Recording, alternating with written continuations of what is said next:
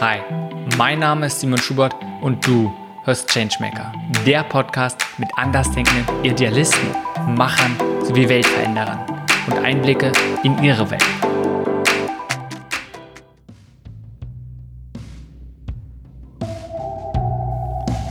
Diese Folge ist mit Lisa Katharina Gummos.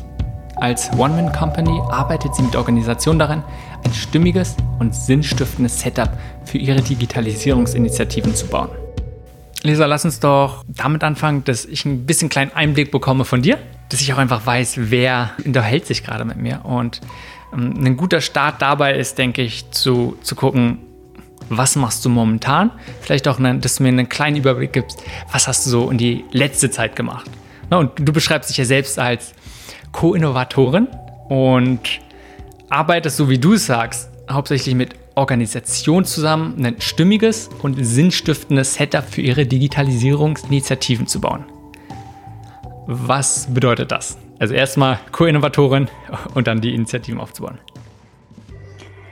Ja, ganz richtig. Ich würde mich als Co-Innovatorin bezeichnen, beziehungsweise habe das eigentlich zu meiner Aufgabe gemacht, weil ich glaube, dass wirklich gute, sinnstiftende Innovationen, nämlich Innovationen, die Menschen weiterhelfen, vor allem dann entstehen, wenn sie im Austausch mit anderen Menschen entstehen. Und deshalb bin ich in die Austausch-, Netzwerk-, Kollaborations-, Co-Kreationsrolle geschlüpft und mache das mit ganz unterschiedlichen Organisationen und versuche im Grunde genommen mit denen gemeinsam zu entdecken, was Digitalisierung eigentlich an sinnstiftenden Neuerungen für sie bringen kann. Und das nicht so sehr aus der Prozessbrille betrachtet, sondern eben vor allem aus der Organisationsbrille und aus der Innovationsfähigkeitsbrille für Mitarbeiter in diesem Raum. Okay, waren jetzt schon ganz viele verschiedene Aspekte, glaube ich, drin. Erstmal auch gerade, dass du, oder hast du das Gefühl, dass du eine andere Rolle einnimmst, als es so typischerweise ist, wenn man sagt, dann begleitet es so, weil du das ja gerade sagst, du achtest oder du hast es ja sehr betont, diesen Co-Innovatorin. Ja, ich habe tatsächlich eine kleine persönliche Abneigung gegen den klassischen Beraterbegriff, weil ich finde, dass der so ein bisschen behaftet ist von der gar nicht tatsächlich vorhandenen angeblichen Allwissenheit. Ich weiß jetzt, was du tun solltest, lieber Kunde. Auch der Kundenbegriff, der widerstrebt mir so ein bisschen. Ich glaube eben, dass gerade, wenn man sich im Innovations- und im Innovationsfähigkeitsumfeld bewegt, gar nicht unbedingt vorher klar ist, was denn konkret gebraucht wird. Und deshalb gehe ich nicht an eine Organisation ran und sage, hier habe ich die perfekte Lösung für euch, ohne diese Organisation wirklich verstanden zu haben und das Problem tatsächlich einmal im Grunde ganz, ganz tief analysieren zu können. Und deshalb ist es die Co-Innovation und ist es nicht die klassische Beratung, in der ich so eher one-directed reingebe, ihr solltet jetzt Folgendes tun und das Unternehmen setzt das dann um, sondern ich versuche tatsächlich von der Analyse bis zur Umsetzung einfach als Teil des Teams ganz tief mit drin zu stecken. Und im Grunde genommen ist das dann fast schon eher so eine freie Mitarbeiterrolle, würde ich denken, als eine klassische Beratungsrolle. Ja, finde ich mega gut und auch sehr interessant. Mein Gefühl ist, dass es sowieso eher einen Trend in die Richtung gibt, weil man immer mehr merkt, dass halt, genau wie du es beschreibst, dieser typische Berater, er kommt von außen und bringt das Allwissende, irgendwie so die Kompetenzen alle mit. Funktioniert ja gar nicht, weil oft ist ja das Problem gar nicht so bekannt, die Lösung damit erst recht nicht und vor allem die ganzen Prozesse, der ganze Kontext kann ja gar nicht so schnell aufgezeigt werden. Darum, ja, finde ich super. Ich glaube, es gibt ganz tolle Berater da draußen. Was mir überhaupt nicht am Herzen liegt, ist irgendwie Berater-Bashing zu betreiben. Ich glaube, es gibt ganz tolle Leute mit wahnsinnig viel Erfahrung in einem Bereich, die absolut mit Recht sagen können, ich weiß ganz genau, was hier los ist. Das betrifft vor allem dann, glaube ich, bestimmte unternehmensberaterische Tätigkeitsfelder.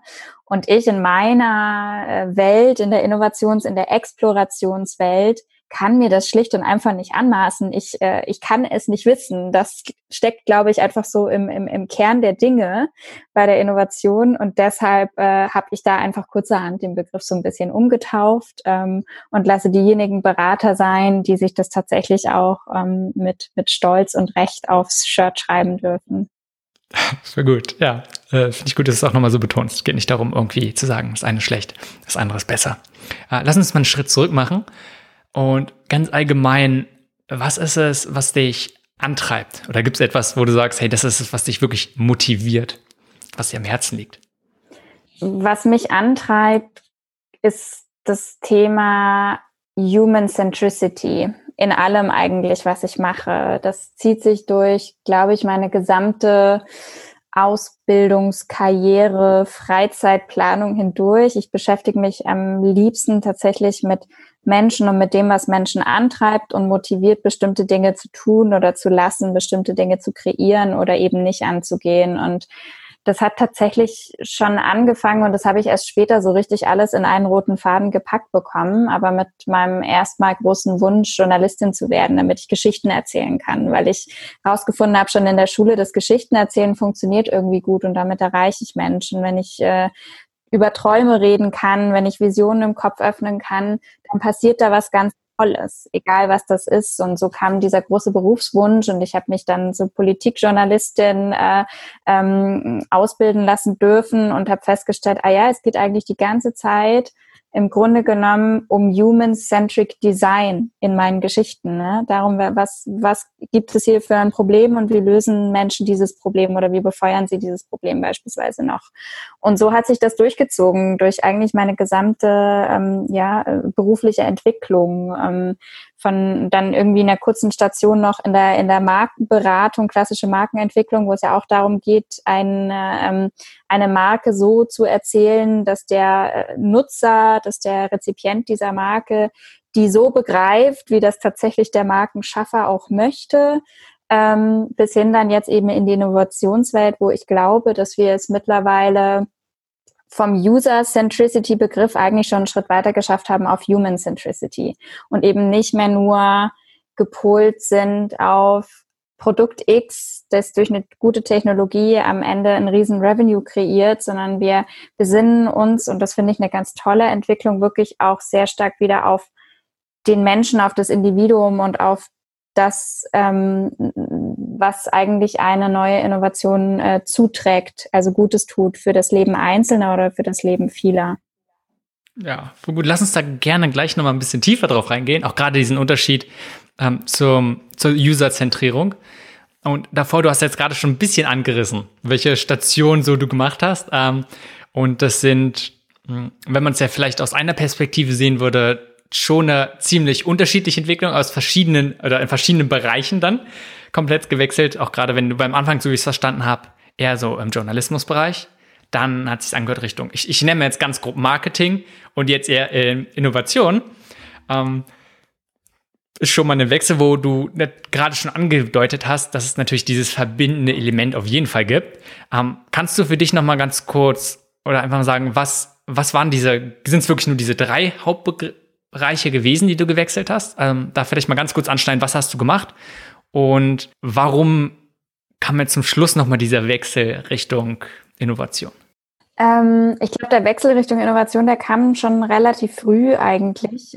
Der größere Wechsel, den ich noch beschreiben würde, wäre tatsächlich nochmal in Richtung Purpose-Driven Innovation zu schauen. Aber mal ganz von vorne nochmal erzählt, ja, ich habe tatsächlich einfach schon mit 15 mir überlegt, dass ich unbedingt Journalistin werden will, weil ich eben so wahnsinnig gerne geschrieben habe, analysiert habe, Geschichten erzählt habe. Und das Größte war für mich, wenn jemand ein Märchen von mir gelesen hat, ich habe 12 angefangen, irgendwelche Märchen zu schreiben, und mein Gegenüber drüber gelacht hat, irgendeine Art von Reaktion hatte, war das Allerschönste für mich. Also war für mich klar, ich mache irgendwas mit Schreiben, und dann war irgendwie das Journalistinwerden eine sehr fassbare Version des Ganzen. Also habe ich Kommunikations- und Politikwissenschaft und dann Journalismus studiert, habe das in Dänemark beendet, dieses Journalismusstudium, habe mich mit Europapolitik da beschäftigt und bin dann eigentlich, als ich nach Berlin gezogen bin, sehr schnell so in diese Kreativbubble dort eingetaucht, wo eben neben Journalisten dann ganz viele Autoren, Kreativtexter, Artdirektoren, Creative Directors, alles Begriffe, die ich noch nie im Leben gehört hatte, so rumrannten und ganz tolle Dinge gemacht hatten und dann habe ich versucht, diese Welt für mich so ein bisschen zu erörtern und habe gedacht, Mensch, das mit diesem Markending, irgendwie Brand Strategy, kreatives Texten, das ist doch auch eine coole Sache. Da kann ich wieder so ein bisschen auch, und das ist jetzt gar nicht negativ gemeint, Märchen erzählen, sondern da kann ich eine Welt bauen. Und zwar eine tatsächlich nicht eine Welt, die da ist, analysieren, sondern eine ganz eigene Welt bauen. Und das fand ich wahnsinnig spannend. Und habe dann einfach ganz klassische Markenstrategie gelernt in einer Boutique-Beratung in Berlin und da wahnsinnig viel mitgenommen, in so einem klassischen Volontariat und ganz viel tolle Technik einfach auch gelernt, ne? Wie finde ich denn was über mein Gegenüber heraus, über den Markenrezipienten, wie geht er damit um? Und was ich da aber immer so gefühlt hatte bei dieser sehr klassischen Markenstrategie war, dass es eben sehr eindirektional war, genauso wie auch der Journalismus. Ich habe anderen erzählt, ich habe aber nicht die Reaktion so richtig einfangen können. Und dann habe ich angefangen, darüber nachzudenken, was gibt es denn da noch so? Und dann lief mir in einem meiner Projekte tatsächlich das Thema Digitalisierung, Arbeiten 4.0 über den Weg. Das war ein großes Projekt für das Bundesministerium für Arbeit und Soziales damals und ganz spannende Themen dahinter. Da dachte ich mir, Mensch, Digitalisierung, jetzt wird es auf jeden Fall irgendwie plötzlich zweidirektional, mindestens, wenn nicht sogar komplett dialogisch alles, unglaublich, Politik entwickelt sich weiter, der öffentliche Dialog entwickelt sich wesentlich weiter durch Digitalisierung. Was kann man denn damit noch so machen? Und bin dann durch einen Zufall eigentlich aus dieser Kreativ- in die Digitalwelt gekommen, die dann irgendwie auch ineinander verschmolzen sind, habe ich da so schon mitbekommen. Da tut sich irgendwie was. Und hatte dann natürlich mit Berlin auch einfach einen Ort, wo wahnsinnig viel passiert ist. Ne? Da sind irgendwie die großen Ministerien, die großen NGOs, die großen Wirtschaftsunternehmen haben ihre Standorte da, ihre Hauptstadtstandorte, da ist einfach ganz viel los gewesen. Und dann landete ich auch schon quasi in der Innovation und habe festgestellt, dass das, was ich vorher gelernt habe, total viel Sinn macht in diesem Umfeld und dass ich es gut einbringen kann, weil es im Grunde genommen ja auch erstmal um die Analyse geht, was ist hier eigentlich los in dem Umfeld, was sind Probleme, die wir entdecken können, was sind Bedürfnisse, die wir entdecken können von Usern, von Nutzern, so, ne? Da war noch so das Lean Startup, Design Thinking war ein krasser Hype zu dieser Zeit, 2011, 12, 13 irgendwie, und dann, habe ich da ganz viel über Design Thinking und über andere Methoden gelernt und fand das wahnsinnig spannend und zu dieser Zeit konnte man alles frei aufbauen. Die Welt war riesig und man durfte alles in dieser Digitalbubble und da war ich natürlich unheimlich happy. Und irgendwann kam dann aber natürlich auch der Moment, wo die so ein bisschen auf dem Prüfstand stand, ne? Wo auch bestimmte Kunden dann sich überlegt haben, ist das, was die jetzt da gerade eigentlich alle machen in unseren Innovationslabs da irgendwo auf der Welt verteilt, so sinnvoll? Ist das irgendwie für unser Kerngeschäft auch wirklich Sinn stiften? Verstehe ich überhaupt, was die da machen den ganzen Tag als Vorstand? Und manche haben das auch einfach nochmal hinterfragt. Eher so aus der Revenue-getriebenen Brille. Es gab aber auch schon die ersten kleinen leisen Stimmen, wo dann so dieses Technologie und hotter neuer Scheiß, die 120. Online-Plattform, das bringt uns irgendwie nichts, das ist gesellschaftlich nicht relevant, ne? So diese ganz kleinen Stimmen da noch. Und dann kam, glaube ich, so in den letzten paar Jahren die große Social-Business-Welle und die große Purpose-Driven-Innovation-Welle. Das ist jetzt so der nächste große Trend und das soll aber maximal positiv konnotiert sein in diesem Fall, das Wort Trend. Diese Welle ist, glaube ich, eine, die uns alle mitreißen wird und die jetzt nochmal wahnsinnig befeuert wird durch Begebenheiten wie zum Beispiel Corona. Ja, und so bin ich auf dieser Welle dann einfach auch durch einen, ehrlich gesagt, einen Zufall gelandet. Ich habe dann meinen Standort von Berlin nach München verlagert, habe gedacht, das, was ich mir ganz lange auch von außen angeschaut habe, aus dem Startup und aus dem Beratungsumfeld, mache ich mal von innen aus dem Corporate raus und schaue mir an, wie Organisationen wirklich ticken, die groß sind und die vielleicht tatsächlich eine neue Herangehensweise für Innovation für sich entdecken wollen. Und hatte ein ganz tolles Angebot von der MAN und bin da gerne hingewechselt und hatte da eine wahnsinnig spannende Zeit, weil ich erstmal wirklich Corporate gelernt habe, ne? Also verstanden habe, wie funktioniert so eine große Organisation, wie ist die gewachsen, all diese wahnsinnig komplexen Strukturen, die da auch entstanden sind, mit unheimlich vielen schlauen Leuten, die über, jetzt im Fall von MAN, tatsächlich über 100 Jahre da ein enormes Imperium geschaffen haben. Und wie funktioniert das eigentlich? Wie sind da die Zusammenhänge? Wie spielt der Mensch in der Organisation eine Rolle? Und wer treibt wer treibt hier eigentlich wo voran? Und da hatte ich dann das große Glück, auch noch direkt den MN Impact Accelerator starten zu dürfen, beziehungsweise übernehmen zu dürfen. Der war gerade so in der Entstehung und der erste Batch des Accelerators, also die erste Runde, war fast zu Ende, als ich dazu kam, und dann durfte ich dieses Programm übernehmen, weil ich mich vorher einfach schon viel mit Startups beschäftigt hatte, ehrlicherweise, aber mit Purpose noch nicht so wahnsinnig viel. Und dann war so diese Zusammenarbeit mit Yunus Social Business, die das gemeinsam mit uns gemacht haben, eigentlich für mich nochmal ein enormer Schritt in eine sehr, sehr gute Richtung, nochmal in eine persönliche Entwicklung, die mir nochmal echt gut getan hat. Das glaube ich sehr gerne. Und lass uns noch mal ganz kurz zu dem ganz am Anfang zurückgehen. Du hast gesagt, mit 15 wusstest du eigentlich schon, dass du Journalistin werden willst. Jetzt am Ende ist es ja doch eine ganz andere Richtung gegangen.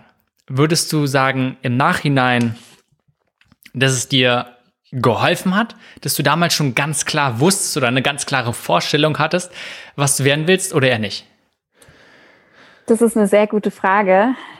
Ich bin froh, dass alles so gekommen ist, wie es gekommen ist, und ich habe gelernt, dass oft doch eher die Zufälle oder die Fügungen des Alltags eigentlich entscheiden, was man am Ende mit seinem Leben tut, und dass es fast schon vermessen ist zu behaupten, dass jeder Schritt auf der persönlichen Lebensleiter planbar wäre. Das habe ich gelernt.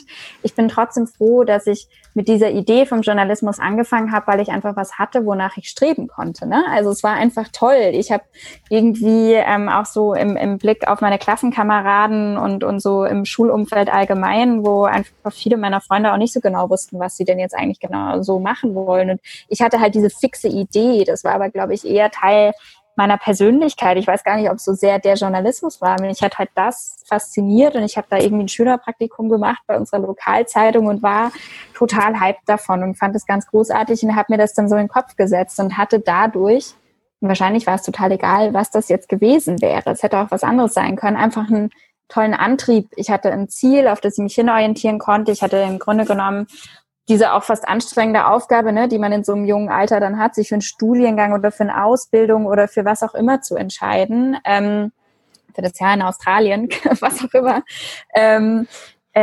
das hatte ich dann nicht mehr so, weil ich das eben schon wusste. Und am Ende des Tages hat es mich hierhin geführt, und hier bin ich sehr glücklich, deshalb bin ich da dankbar, ja.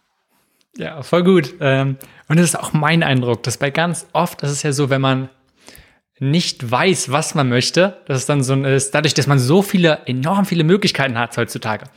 Auch wenn man jung, nach dem Abi oder sowas, was studiere ich, man kann alle möglichen Richtungen gehen. Oder jetzt gerade, studieren, möchte ich überhaupt studieren? Man kann auch so alle möglichen Sachen machen. Genau. Dass es enorm wertvoll sein kann, dass man da zumindest eine klare Vorstellung hat, was man werden möchte, und da zumindest den nächsten Schritt tut. Ob es dann jetzt in der Richtung bleibt oder nicht, klar, wahrscheinlich wird es in eine andere Richtung gehen. Aber dass das alleine das schon extrem wertvoll ist.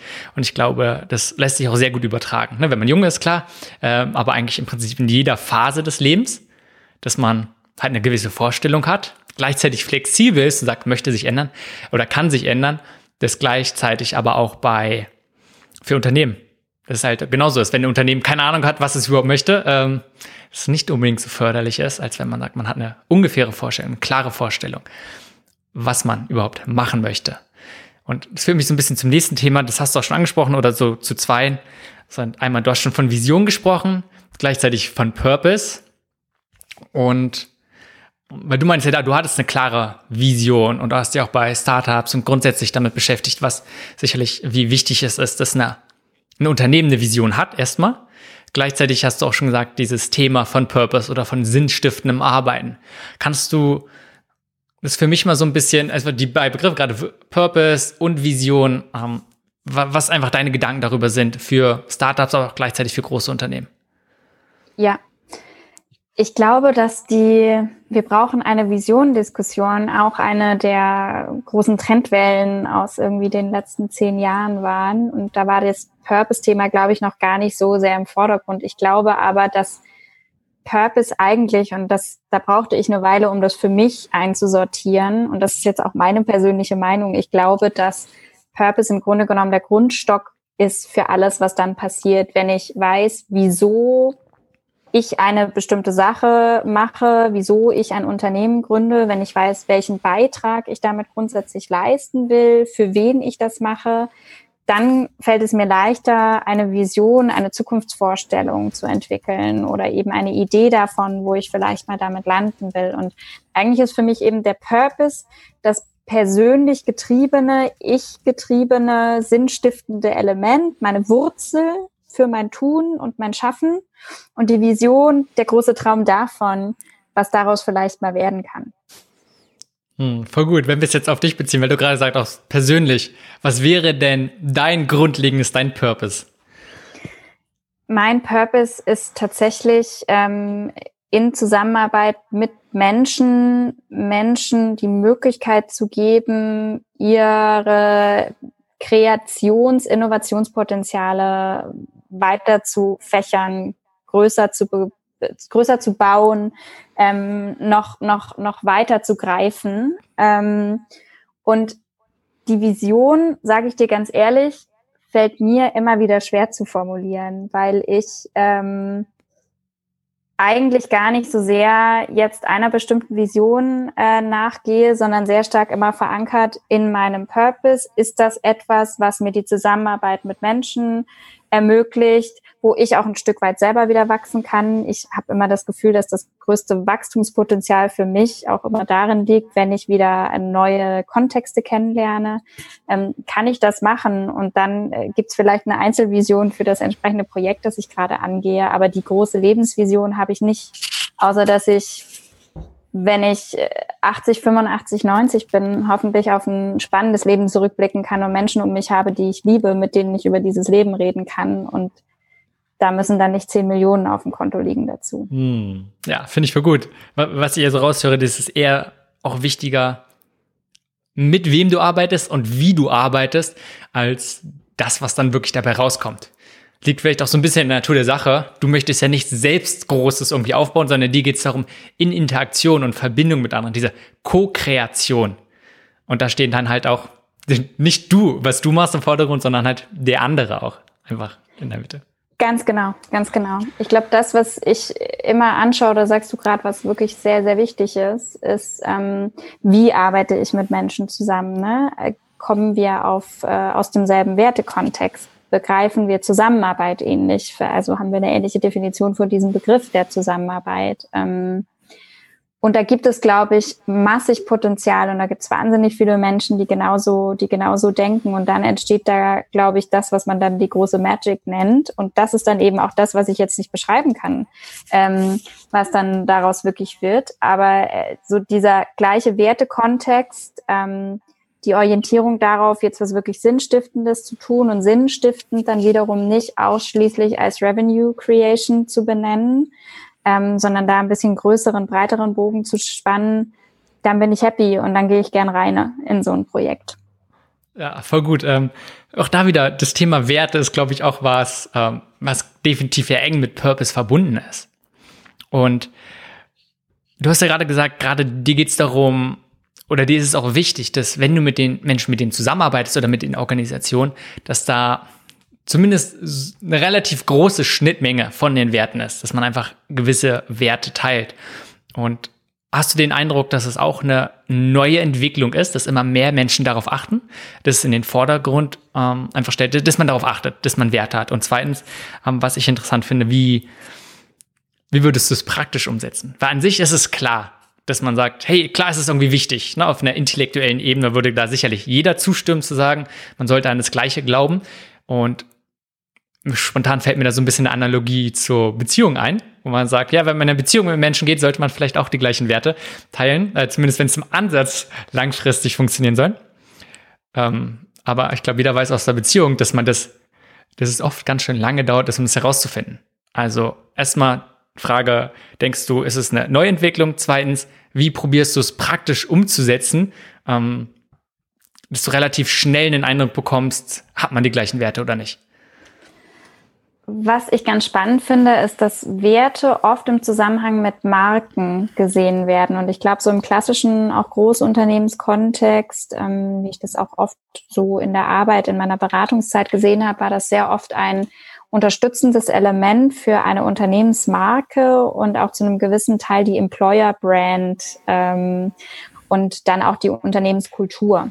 Das war so oft der Versuch, tatsächlich eine Positivkultur zu schaffen durch bestimmte Werte.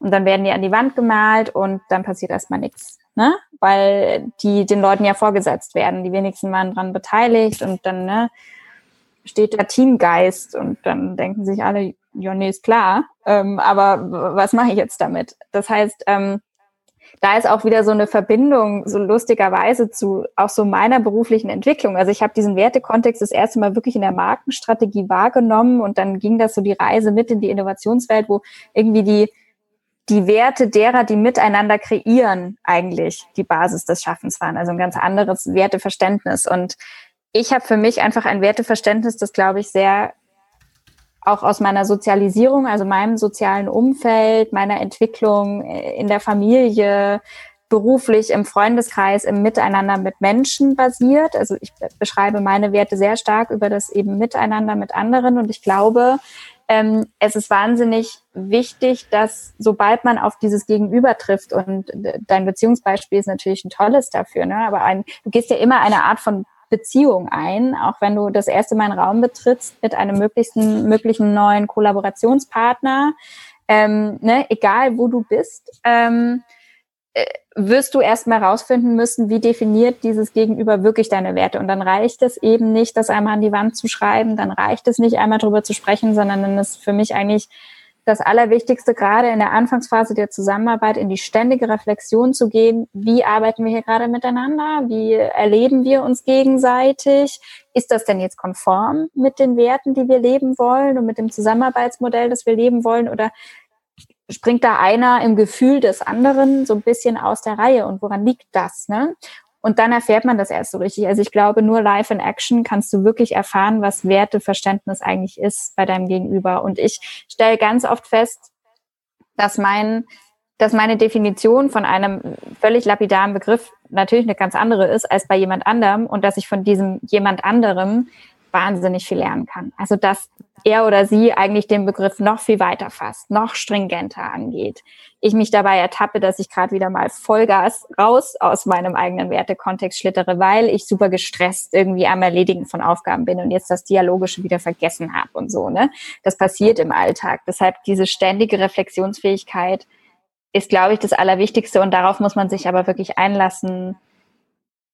Das muss man wollen. Das ist wahnsinnig anstrengend, weil es da so unglaublich menschelt und weil man da so viel auch von sich preisgeben muss und so viel in die positive Feedback-Kultur auch gehen muss, die ja auch nicht ganz leicht zu machen ist. Auch das muss man trainieren. Das ist, glaube ich, ein Muskel, der nie austrainiert ist. Oh ja, definitiv. Oh, ich finde mega gut, was du sagst und finde meinen mega anstrengend. Hast du den Eindruck, dass das, oder wie ist deine Erfahrung? Ist die Bereitschaft da? Weil ich kann mir vorstellen, gerade wenn es um Sachen geht wie Innovation, wo dann vielleicht von oben, von außen schnell einen Druck zu hin, es sollen endlich Ergebnisse da sein oder auch möglichst schnell soll es zu Ergebnissen kommen. Und hat man da Zeit und schafft man es oft, diesen Raum zu finden, für zu sagen, hey, wir schauen erstmal, wie wir miteinander arbeiten können und wir schauen erstmal, wie wir einfach da zusammenkommen können. Die Zeit ist da, die Bereitschaft ist auch da. Ich gönne mir zum Beispiel tatsächlich auch jetzt immer mehr, einfach mit, glaube ich, wachsender Erfahrung auch und mit entsprechend wachsendem Wissen auch dazu, dass Projekte halt dann besser funktionieren, wenn der Raum dafür geschaffen wird. Deswegen mache ich diese Projekte lieber und mache andere Projekte eher nicht, wo dafür keine Zeit ist. Und damit meine ich gar nicht unbedingt Budget, sondern damit meine ich wirklich den Willen und die Zeit auf die Timeline, noch wirklich diese gute Team-Onboarding-Session reinzunehmen, wo es wirklich um ein Teambuilding geht, dann das Kennenlernen in den Vordergrund zu stellen, im Erstgespräch auch nochmal versuchen rauszufinden, was ist das für ein Mensch, woran glaubt der, wie arbeitet der und nicht nur, was hat der schon alles für Projekte gemacht. Das sind, glaube ich, alles so die Schlüsselworte, an denen ich das für mich so ganz gut erkennen kann, was für mich ganz gut funktioniert. Und wenn diese Projekte oder diese Menschen, besser gesagt, denen ich gegenüber sitze, da ähnlich ticken, dann ist auch in der Regel eigentlich die Zeit da. Ich muss mich aber selbst auch manchmal an die Zeit erinnern. Ne? Das geht, glaube ich, jedem gleich. Ich bin ganz oft wirklich, ich habe es gerade schon erwähnt, wenn ich so in meine erledigen Get-Shit-Done-Modus-Welle komme, weil jetzt wieder eine Deadline ansteht, ja, dann vergesse ich das natürlich, ne? Dann vergesse ich irgendwie diese sowohl Selbstreflexion als auch Teamreflexion und dann geht aber auch was Wichtiges verloren, weil dann auch ganz viel tatsächlich in der Zwischenzeile auf Kommunikationsebene eben nicht abgeleistet wird. Und am Ende sind die Ergebnisse besser, wenn es ein gutes Team kreiert hat. Das ist Fakt. Das lässt sich nicht wegdiskutieren. Das kannst du dann vielleicht aber eben nicht mit irgendeinem Revenue nachweisen. Und deshalb fällt es gerne unter den Tisch. Und ich glaube, so ein Schlüsselmoment ist ganz am Anfang, jeden erstmal wirklich mit seiner Persönlichkeit in den Raum zu holen und über die Funktionsebene mal hinauszugehen und zu gucken, was ist dein persönlicher Beitrag jetzt zu unserem hier gemeinsamen Projektziel? Wer bist du? Worin bist du gut? Und nicht, du bist Head of irgendwas und du bist Brandmanager da und du machst Innovationsmanagement hier, sondern was treibt dich, was machst du gern, wie bringst du dich ein? Und so entsteht plötzlich eine Teamdynamik, die ganz selten entsteht in sehr klassisch organisierten Projekten, wo halt Dinge abgemanagt werden. Da geht es um Dinge und da geht es um Managen und da geht es nicht ums Kollaborieren. Ja, vor allem interessant finde ich dabei auch, also ich stimme mega ein, was du zum Schluss nur gesagt hast, finde ich nur, Managen und Innovation ist ja auch nicht unbedingt das, was sich so am besten verbindet, sondern es geht ja um Kreation. Darum finde ich super. Auch diesen einfach Punkt, dass man oft ja mit seinen bestimmten Rollen irgendwo reingeht und das kann so limitierend sein. Und stattdessen einfach schaut, okay, was bringt man, wie kann man sich als Mensch einbringen? Mit den ganzen vielleicht interessanten Interessen, Fähigkeiten, aber auch gleichzeitig dann auch einfach gewissen Schwächen. Die sollten da oder können zumindest genauso Platz haben. Finde ich sehr, sehr interessanten Ansatz. Lass uns mal so ein bisschen überschwenken zu deinen Erfahrungen bei dem Accelerator, weil was ich interessant finde, auch gerade mit diesem Podcast, ja anderen Changemakern den Rahmen geben möchte oder zumindest die Chance geben möchte, von Erfahrung von anderen zu lernen. Wenn es darum geht, dass sie selbst irgendein Projekt, irgendeine Initiative starten wollen, gleichzeitig, wenn sie schon irgendwie skalieren wollen. Und was sind deine Erfahrungen? Kann sein für ein typisches Startup, kann sein auch für jemanden, der einfach selbstständig ist und auch One-Man-Show macht. Hast du da irgendwie sagen, was du über die Jahre hinweg dort einfach für besondere Erfahrungen oder die größten Learnings? Ich glaube, das allergrößte Learning ist, wenn solche Dinge wie jetzt zum Beispiel der MN Impact Accelerator geschaffen werden, zu versuchen zu verstehen, wie der eigentlich zur Organisation passt und was der auch für die Organisation tun kann, wie er in die DNA einer Unternehmung, einer Organisation, völlig egal welcher Größe oder welche Organisationsform, auch verankert werden kann und wie er eben vielleicht auch zum Purpose der Organisation tatsächlich passt. Das ist so eines der großen Learnings. Und dann das zweite große Learning ist, niemals zu versuchen, immer alles selbst alleine zu machen und das dann auch immer alles ganz perfekt und besser wissen zu müssen, sondern wirklich kollaborativ zu sein und das damit ernst zu meinen, auch fein damit zu sein, mal was nicht zu wissen, zu sagen, ich brauche hier Unterstützung, ich kann so ein Ding nicht alleine leben lassen, da müssen andere mitwirken und dann aber auch die Offenheit mitzubringen, andere auch reinzulassen, nicht nur zu nutzen, sondern sie eben auch mit reinwachsen zu lassen und daraus einen Team-Effort zu machen. Ja, mega wichtiger Punkt. Ich glaube, dass man auch vielleicht so sich selbst, das eigene Ego mal so ein bisschen zurücknimmt und sagen, ich brauche Hilfe und ich weiß, da vielleicht habe ich noch keine Erfahrung dort gemacht. Oder selbst wenn, gemeinsam geht's meistens besser. Einfach von den Erfahrungen der anderen lernen. Warum die Fehler selbst machen, wenn andere es schon gemacht haben.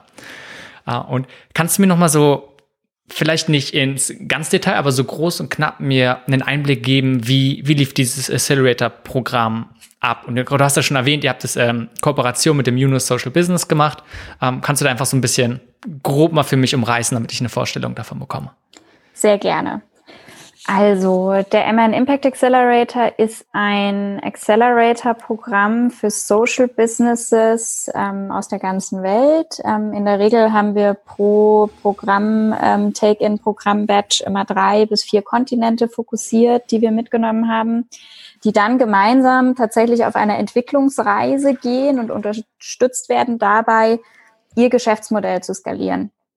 Die Startups, die wir dabei hatten, haben sich alle im Logistik-, Transport-, Mobilitätsumfeld bewegt. Das lag einfach in der Natur der Dinge, die MAN mitbringt, nämlich die DNA von MAN, ein Transport-Logistikunternehmen zu sein. MAN Truck & Bus, wer das nicht weiß, baut LKWs und Busse, ist da wirklich einer der weltweit größten Anbieter dieser Fahrzeuge und auch Connected Services drumherum, rund ums Fahrzeug und kennt sich einfach wahnsinnig gut aus entsprechend im Logistik-, im Transportumfeld. Und wir wissen als Unternehmen, dass wir durch unsere Mobilitätstransportaufgabe einfach an einer Schlüsselfunktion auch gesellschaftlicher Art sind. Denn der Zugang zu Mobilität, zu Transport, zu Logistiklösungen ist einer der wichtigsten Faktoren dabei, Armut zu bekämpfen.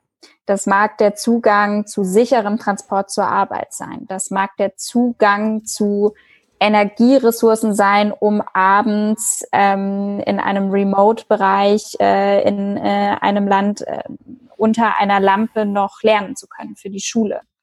Das mag tatsächlich der direkte Transport zur Schule sein. Das mag der Zugang zu Konsumgütern, zu Hygieneartikeln, zu Medical Supplies sein. Und da merkst du so, Zugang ist eigentlich der Schlüsselbegriff in unserem Programm gewesen. Genau. Und aus dieser Idee haben wir gemeinsam mit Yunus Social Business den MN Impact Accelerator entwickelt. Und den hat ein ganz geschätzter Kollege von mir gemeinsam mit unserem Vorstandsvorsitzenden entwickelt. Und ich durfte den dann, und da bin ich wirklich wahnsinnig dankbar, übernehmen, als ich zur MAN gestoßen bin und habe eben geguckt, dass wir den innerhalb von 3 Programmrunden möglichst skalieren können. Und mit skalieren ist für mich aber nicht ein noch mehr Startups, noch weiterer Reach gemeint, sondern tatsächlich nochmal das Ausfallen des Programms. Kann ich gerne gleich nochmal drauf eingehen. Ja, gerne. Kannst du gerne sofort drauf eingehen. Weil ich glaube, hängt ja damit zusammen, auch gerade diese Erfahrung, vielleicht was funktioniert nicht so. Aber vor allem, worauf kommt es letztendlich an? Einmal aus der Sicht vielleicht von so einem Accelerator, wenn man den betreibt, aber gleichzeitig auch vielleicht als Organisation, wenn man an so einem Accelerator teilnimmt. Ja, also unser Accelerator besteht ja im Grunde genommen aus 2 großen Playern. Das ist der Zugangsplayer, also Transport-Mobilitätsplayer MAN, und das ist Yunus mit ihrer einfach unglaublich großen Expertise im Social-Business-Umfeld. Die beiden zusammengeworfen haben ein Programm kreiert, das dann natürlich für Social-Businesses gebaut war, das aber vor allem inhaltlich unterstützt wurde durch Mentoring, Wissensressourcen aus dem Transport-Mobilitätsumfeld und dem Technologieumfeld. Das heißt, MAN hat sich da sehr viel mit eingebracht tatsächlich. Wir haben Mentoren mit reingebracht und wir haben das Programm umgekehrt natürlich auch dazu genutzt, das Thema Purpose-Driven Innovation bei MAN noch zu verstärken, zu vertiefen, den Unternehmenspurpose von MAN zu unterstützen, nämlich eben Zugang zu schaffen und da einfach die Klammer über unser Kerngeschäft und das klassische LKWs und Busse bauen hinaus noch ein bisschen zu schärfen. Und was wir festgestellt haben, und das war sehr, sehr spannend, ist, dass eigentlich der Accelerator ist ja so ein Accelerator, Inkubator und so weiter, das sind ja so Begriffe, die kommen immer eher so aus der Innovationsrichtung, und für die Social Businesses hat das einen klaren Innovationsbezug. Für die MAN hatte das sehr schnell auch einen tollen Transformationsbezug, ne? Also Unternehmensorganisationswandel mitgetrieben dadurch, dass wir einfach Mitarbeiter, die grandiose Fachexperten in bestimmten Themenfeldern, somit relevant für unsere Startups waren, dort mit reingebracht haben. Und die haben nicht nur was mit reingegeben, sondern die haben unheimlich viel mit nach Hause genommen. Die sind daran auch wahnsinnig gewachsen, persönlich wie auch fachlich. Und denen ging es im Grunde genommen wie mir, ging es eigentlich uns allen, die im Accelerator dabei sein durften. Das ist echtes Wachstumspotenzial. Ja, bin total bei dir. Ich glaube, jeder, der die Erfahrung gemacht hat, schon mal selbst irgendwie als Mentor tätig sein oder generell was anderem beibringt, dass es nochmal eine ganz andere Sache ist und das Verständnis, aber auch vielleicht das eigene Wachstum enorm anregt. Ja, danke. Lass uns vielleicht den Fokus ein bisschen mehr auf dich nochmal zurücklegen. Und wir haben jetzt, ich glaube, in vielen Sachen schon mal so ein bisschen reingelegt, die angeschnitten. Was ist es denn, was du vielleicht mit so ein bisschen Abstand für dich sagst, das ist es, was du selbst am besten verstehst? Kann ein Thema sein, wo du sagst, hey, es ist ein Thema, kann aber auch gerade so ein Metathema irgendwie sein. Und das ist jetzt vielleicht eine sehr, ein bisschen offene, abstrakte Frage. Aber ja, kann das sein, wo du sagst, es ist ein Themenbereich, der dir sehr am Herzen liegt. Relativ offen. Schau einfach, was dir dazu einfällt. Sehr spannende Frage. Ich glaube für mich daran, dass es gar nicht so sehr die Themen sind, sondern die Methoden, wie ich mir Themen erschließe, die wichtig sind. Ich habe gelernt, dass eigentlich fast jedes Thema irgendwie fassbar ist, solange ich das richtige Tool dafür für mich finde, dieses Thema für mich eben greifbar zu machen. Und deshalb habe ich gerade durch den Zugang, den ich bekommen habe, zu ganz vielen Methoden aus dem Innovationsumfeld, aus dem Markenumfeld, aus dem Journalismus, total egal, seien es Analysen oder Kreationsmethoden, das ist für mich eigentlich die Quintessenz. Das ist auch das, was ich besonders gut kann. Das ist mein methodischer Zugang. Das ist vielleicht... Es sind die Tools, die ich mir in der Analyse angewöhnt habe, die Art, wie ich zuhöre, wie ich irgendwie Systemdiagnose verbinde mit eher Design-Thinking-lastigen Explorationsmomenten und Observation-Methoden, wie ich versuche, aus eben unterschiedlichsten theoretischen und praktischen Kontexten einfach das rauszufinden, was ich wissen muss, um dann wiederum ein Thema neu aufzubauen. Das heißt, ich habe irgendwann mal für mich die Hypothese aufgestellt, dass es gar nicht so sehr das Fachthema ist, das ich können muss, sondern dass ich eigentlich mit dem Methodenkontext am weitesten komme und habe das tatsächlich getestet in meiner Aufgabe bei MAN. Ich habe, bevor ich bei MAN angefangen habe, mich wirklich nur sehr, sehr rudimentär mit dem Transport-Mobilitätsumfeld beschäftigt und habe dann doch gemerkt im Unternehmen, und ich hoffe, das geht dann auch meinen Kollegen rückblickend so, dass ich trotzdem was beitragen kann, und zwar meinen methodischen Zugang zu Dingen, ne? Das vielleicht anders denken. Ja, finde ich super mega interessant. Ich glaube, zentral geht es also viel um das Thema Lernen, ja? In dem Bereich, wie lernt man, wie kann man sich schnell neue Fähigkeiten, neue Kompetenzen aneignen, was gerade im Bereich Innovation natürlich mega wichtig ist, aber auch einfach so, wir leben ja in einer Zeit, wo immer mehr, immer schneller neue Sachen irgendwie dazukommt, und gerade im technischen Bereich oder Digitalisierung sowieso, da sind diese Metathemen, glaube ich, werden sowieso, oder Metafähigkeiten oder auch oft kann grundsätzlich auch Vergleich Hard Skills, Soft Skills, sind die einfach immer mehr so der zentrale Punkt. Was denkst du denn, was du so ein bisschen anders machst, oder inwiefern unterscheidet sich deine Herangehensweise, wenn es darum geht, neue Fähigkeiten möglichst schnell zu lernen, im Vergleich zu, was oft anders gemacht wird, einfach was viele andere machen? Ich bin immer so ein bisschen all over the place.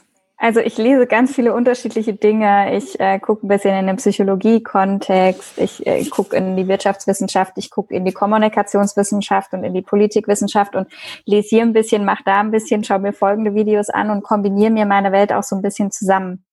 Ich habe es tatsächlich gar nie geschafft, ein Fachexperte auf einem spezifischen Gebiet zu sein, und dieses Multitasking, das ich täglich betreibe, das von hier nach da und wieder zurückzuspringen, das summiert sich jetzt eigentlich zu einem sehr guten Methodencocktail auf, oder zu der Fähigkeit, vielleicht schnell mal von einer Art an Dinge ranzugehen, auf eine andere umzuschalten, wenn es der Kontext erfordert.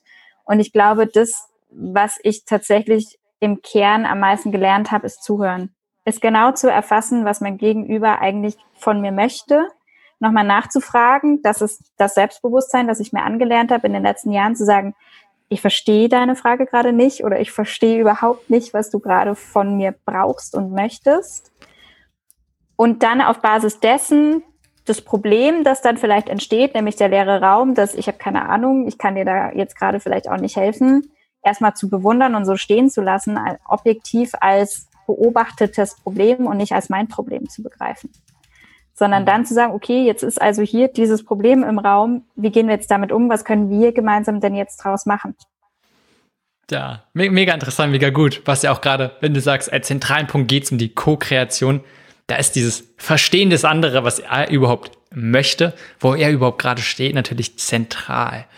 Und gerade, glaube ich, in einer Umgebung, wo alles sich ganz schnell verändert und wo es auch immer wieder darum geht, Neues, kann dieses aktive Zuhören oder auch einfach, für mich ist auch wieder dem Raum zu geben, was denn überhaupt da ist, dieses aktive Wahrnehmen. Ich weiß nicht, ob Geheimwaffe da eine gute Formulierung ist, aber ja, finde ich mega interessant. So geheim ist die Waffe nicht, glaube ich. Ich glaube, jeder kann das. Man muss das nur wollen, man muss es sich auch trauen. Mich hat es einfach Überwindung gekostet, auch kritisch nachzufragen, zuzugeben, dass ich gerade wirklich keine Ahnung habe, wovon mein Gegenüber spricht oder auch einfach kritisch nachzufragen oder zu sagen, glaube ich jetzt nicht, ne? Wollen wir da noch mal reingehen? Fühlt sich für mich noch nicht stimmig an. Das erfordert wirklich Selbstbewusstsein. Zumindest für mich hat es das erfordert. Ich glaube, es gibt Menschen, die sind davon gesegnet, dass sie das ihr Leben lang schon tun. Ich musste mir das angewöhnen. Ja, definitiv. Und da bin ich, genau das meinte ich auch so ein bisschen klar. Die meisten Sachen kennt man, ist mir irgendwie bewusst. Aber ob man sie dann auch wirklich tut, das ist immer noch eine ganz andere Sache. Und ich glaube, du hast da einen spannenden Punkt gesagt, auch nicht nur, wenn es darum geht, um aktiv zu hören, um was auch nochmal nachzufragen, wie meinst du es, sondern oft ja auch gerade in den konstruktiven Diskurs zu gehen und zu sagen, hey, da bin ich vielleicht anderer Meinung. Und warum kommst du darauf? Dieses einfach hinterfragen, ist, denke ich, auch enorm wichtig. Was hat dir denn da geholfen zu sagen, wenn du gerade beschrieben hast, hey, beim Anfang hattest du da vielleicht ein bisschen Schwierigkeiten mit, was hat dir geholfen zu sagen, du schaffst jetzt vielleicht mehr auch einfach diesen über deinen eigenen Schatten zu springen. Das war die bloße Erkenntnis, dass wenn ich es nicht mache, am Ende irgendwie nichts Gutes bei rumkommt. Dass einfach für beide Seiten verschwendete Zeit entstanden ist, weil ich mich nicht getraut habe, nachzufragen und am Ende vielleicht mit einem Ergebnis wieder auf mein Gegenüber zukomme, bei dem ich nicht zwischengecheckt habe, bei dem ich nicht kritisch genug nachgefragt habe, das dann wiederum einfach überhaupt nicht der Erwartungshaltung dieses Gegenübers entspricht. Und das ist mir natürlich auch zigmal passiert schon. Das wird mir auch noch zigmal passieren, da bin ich mir ganz sicher. Aber das ist, glaube ich, das, was mich dann schon auch dazu antreibt, es doch einfach zu tun. Und auch die Erkenntnis, die wirklich positive Reaktion, ne, darauf, dass Fragen stellen vollkommen fein ist und dass es sogar sehr gewünscht ist und dass keine Rückfragen stellen fast schon ein bisschen Misstrauen fördert bei einem Gegenüber. Also ich finde das auch, mich macht das auch misstrauisch, wenn jemand mir keine Rückfragen stellt. Denn so schlau kann das, was ich gerade gesagt habe, die letzte halbe Stunde nicht sein. Ne? Also entweder hat mein Gegenüber dann nicht zugehört oder traut sich nicht nachzufragen. Sehr gute Sichtweise, finde ich super. Mein Eindruck, oder ich denke mir ganz oft auch, wenn man in einer Umgebung ist, wo viele, und oft sind es Männer, weißt du, wenn es um Machen, aktiv werden, umsetzen geht, das oft sehr dominant ist. Und auf der anderen Seite hat man halt oft Menschen, und es sind öfters Frauen, die sagen, sie wollen was gemeinsam machen. Da geht es ja um das Wie. Und die sind oft halt nun mal doch schon ein bisschen, also diese Menschen, ein bisschen passiver. Weil sie sagen, hey, ihnen geht es nicht darum, selbst dominant sich reinzubringen und den Prozess, so wie es ist. Und da, wie ist deine Einschätzung, liegt es oft am, ich will nicht sagen fehlendem Selbstbewusstsein, sondern ja, was denkst du, woran liegt woran liegt es? Vielleicht, dass die dann sich nicht so aktiv einbringen. Weil oft ist es so, und das ist auch so ein bisschen vielleicht meine subjektive Wahrnehmung in der Hinsicht, dass es sehr oft vorkommt, wenn diese Menschengruppen zusammentreffen, zum Beispiel in einem Workshop, dass die Dominanten, wenn es nicht gut läuft und man zum Beispiel keinen guten Moderator hat, sich durchsetzen oft und dann, genau wie du es sagst, geht dann oft einfach ein Teil sehr verloren, was diese anderen oft auch vielleicht teilweise kreativeren Menschen und das ist jetzt sehr allgemein, ne? Das ist, schon, ist mir bewusst, aber dass die sich nicht ganz so weit einbringen können vielleicht. Ich glaube, du hast dir die Antwort gerade schon selbst gegeben, indem du gesagt hast, nicht gut moderiert. Ich glaube, dass es einfach die Hauptaufgabe eines Moderators dann im größeren Raum ist, wirklich rauszufinden, wie ticken diese Menschen da. Und da ist es wirklich, und da bin ich wieder auch bei der Funktionsbeschreibung, total egal, ob der Head of oder sonst irgendwas ist, ob die Praktikant mit am Tisch sitzt, der mag wahnsinnig schlaue Meinung haben, der traut sich aber vielleicht in diesem sozialen Konstrukt mit Head of XY am Tisch einfach nichts zu sagen. Das einmal rauszufinden, wie ist die Power Dynamic im Raum und rauszufinden, wie funktionieren diese Menschen, wie hole ich die ab, welche Arten von Menschen sind das denn? Ich mache da total gerne zum Beispiel dann den Belbin Team Roles Test, der einfach davon ausgeht, dass in einem größeren Team im kollaborativen Raum unterschiedliche Rollen wichtig sind. Das sind eher so die Bühnenrollen, ne? Menschen, die einfach gerne nach vorne preschen, die auch gerne den Ton angeben, die vielleicht auch gerne die Direktionsrolle übernehmen. Es gibt Menschen, die eher in die Analyse gehen. Es gibt Menschen, die mit einem sehr kritischen Verstand immer hinterfragend sind. Die musst du aber alle unterschiedlich abholen. Und es ist vor allem absolut entscheidend, dass nicht nur Bühnenmenschen in einem Team sind. Dann entsteht nämlich gar nichts. Dann wird alles durchdiskutiert, genauso wie nur Analytiker. Oder, ne? In einem Raum sind total egal. Wenn zu viel von einer Sorte Mensch da ist, funktioniert das nicht. Das heißt, erstmal ist es eigentlich grundsätzlich ein Riesengeschenk, dass so unterschiedliche Menschen im Raum sind. Du musst sie dann nur auch fordern und fördern in ihrer Rolle. Und dann heißt es vielleicht bei demjenigen, der ständig das erste Wort hat, mal ab und zu ein bisschen den Speed rauszunehmen als Moderator und zu sagen, jetzt würde ich aber gerne mal von dir hier hinten in der Ecke, du hast schon lange nichts mehr gesagt, was ist denn deine Meinung dazu? Und in der Regel kommen da wahnsinnig schlaue Dinge. Das ist nur vielleicht einfach niemand, der sich in den Vordergrund drängt. Und da ist für mich deshalb eigentlich wirklich, ich habe es geschenkt bekommen. Für mich ist es ein Riesengeschenk, in meiner Sozialisierungskurve beruflich irgendwann einfach dazu aufgefordert und gefördert worden zu sein, meinen Mund aufzumachen. Und das ist einfach entscheidend. Ich wurde gefragt. Ich war auch wirklich mal sehr, sehr still. Sehr, sehr still, sehr beobachtend.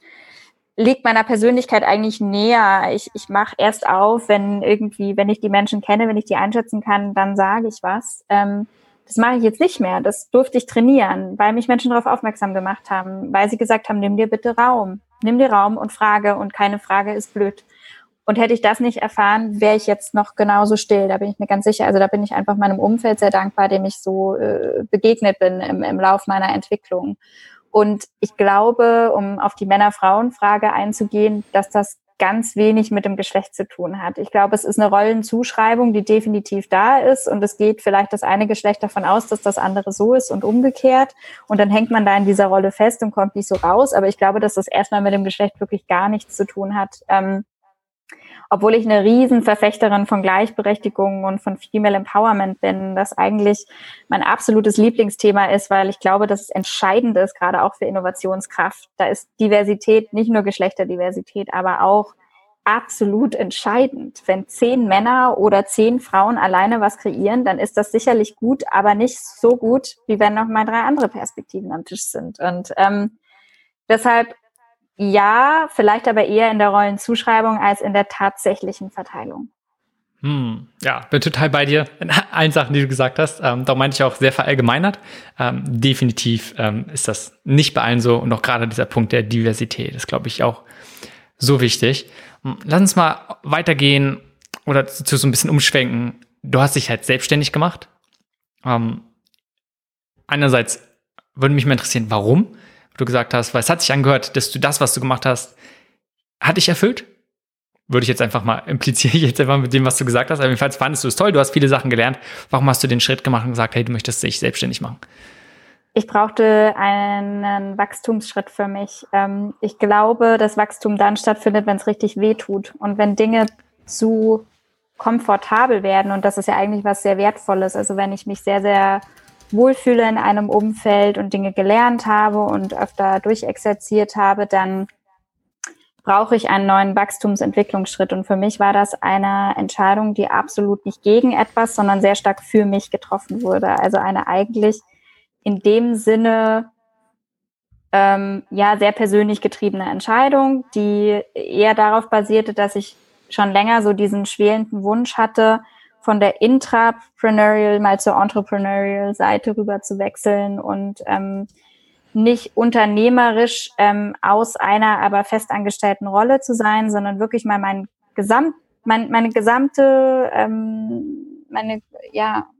gesamte eigene Welt auf den Entrepreneurial Raum umzustellen und wirklich komplett selbstverantwortlich zu sein für alles, was ich da tue. Und ich war sehr lange Intrapreneurin. Ich bin eigentlich immer in Festanstellungen, manchmal so ein bisschen Freelancen, aber immer nur so als Zwischenlösung gewesen. Und ich habe das Entrepreneurship-Gen bei mir mal so vermutet, aber noch nie ausprobiert, ob ich das wirklich habe und ob das wirklich so klappt, ne? Und rede ganz viel über Innovation und über Entrepreneurship. Ja, dann sollte ich es besser mal ausprobieren. Das hat mir irgendwie unbedingt noch gefehlt in meiner Entwicklung. Und deswegen habe ich diese Entscheidung getroffen. Gab es irgendwas, was dich, oder was hat dich am meisten überrascht von diesen, wo du sagst, du hast jetzt mal eine komplett andere Perspektive angenommen oder eigentlich ja von der anderen Seite? Was hat dich daran am meisten überrascht, wo du gesagt hast, hey, daran hättest du vielleicht davor noch gar nicht gedacht? Dass es wahnsinnig glücklich machen kann. Ich war sehr, sehr kritisch der Sache gegenüber. Es war mit viel Angst behaftet im Sinne von, oh je, dann bin ich ja wirklich immer an allem selbst schuld. Es kommt nur Geld rein, wenn ich auch dafür arbeite. Ne? So diese ganz klassischen Dinge. Und das ist was mich nicht überrascht hat, was ich vorher schon wusste, dass ich schon auch manchmal, so bin ich auch erzogen, so bin ich sozialisiert worden in so einer typisch deutschen Mittelstandsfamilie.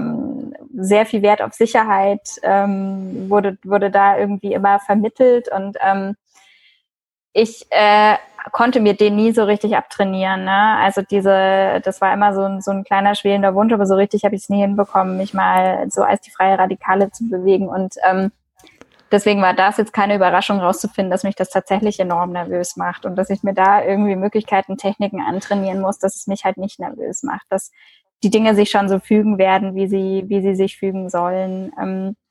Was mich sehr überrascht hat, ist, dass es gleichzeitig so viel Freude machen kann und dass dieser Gefühlsmix gleichzeitig stattfinden kann. Also, dass ich gleichzeitig total Angst haben kann und richtig glücklich sein kann.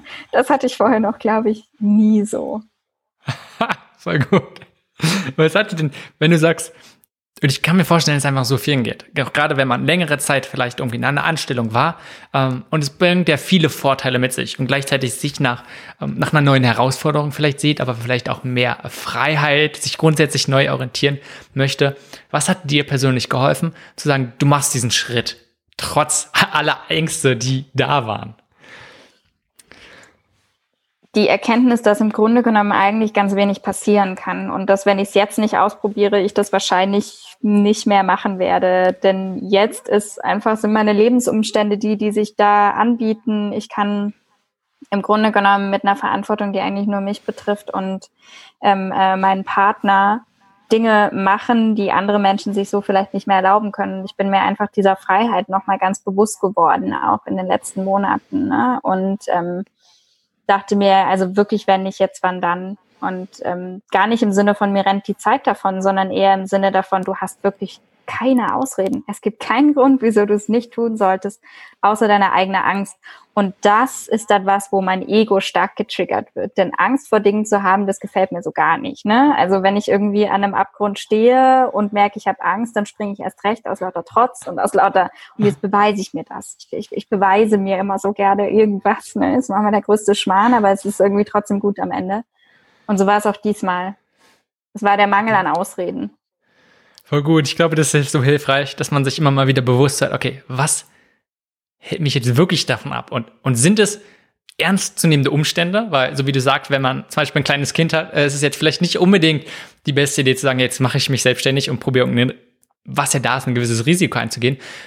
Oder sind es alles nur Vorwände? Und zu sagen, hey, ich muss erst das machen, bevor ich mich selbstständig machen kann, bevor ich ein anderes Projekt starten kann. Ja, kann halt oft einfach ein Vorwand sein. Genau, und ich glaube, ein ganz wichtiger Punkt ist für mich auch dann irgendwie das soziale Umfeld, ne? Jetzt mein Partner beispielsweise, der gesagt hat, Lisa, dich halt nicht zurück, mach das bitte. Ich finde das super cool. Probier es aus. Wenn es nicht läuft, ist doch total egal, ne? Also, wen interessiert das? Sich einfach bewusst zu werden, dass das ja mich als Menschen nicht verändern wird, dann ist halt mal was schiefgegangen. So ist das Leben.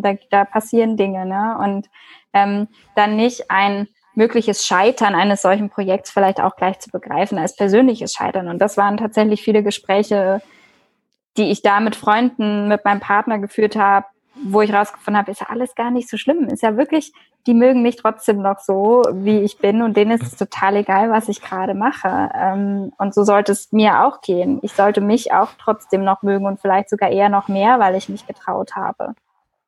Voll gut, ja. Nochmal zur Sache, weil du gesagt hast, wenn du vom Abgrund stehst und Angst hast, führt es eher dazu, dass du springst. Was ja in manchen Fällen vielleicht begründet ist und nicht die beste Situation, der beste Schritt wäre, dann zu springen. Du hast jetzt darüber gesprochen, als wenn es dir sehr bewusst ist und nicht, dass es dir das erste Mal, weißt du, es kam jetzt so spontan hoch, den Eindruck hatte ich nicht. Wie gehst du mit solchen Sachen um? Und das vielleicht die Frage, die dahinter ist, sind ja, wenn man eigene, ich nenne es mal Schwächen, grundsätzlich Herausforderungen, Limitierungen einfach hat, die dann schnell zu Misserfolgen auch führen können. Und geht gar nicht so sehr um Misserfolge, aber wenn man Misserfolge hat, einfach wie gehst du mit solchen Sachen um, und vielleicht anhand dessen, dass du sagst, wenn du merkst, da baut sich ein Widerstand auf, nehme ich mal, und gerade vielleicht aus Angst, dass du sagst, hey, jetzt machst du es erst recht, jetzt beweist es dir. Misserfolge sind natürlich so ein Thema.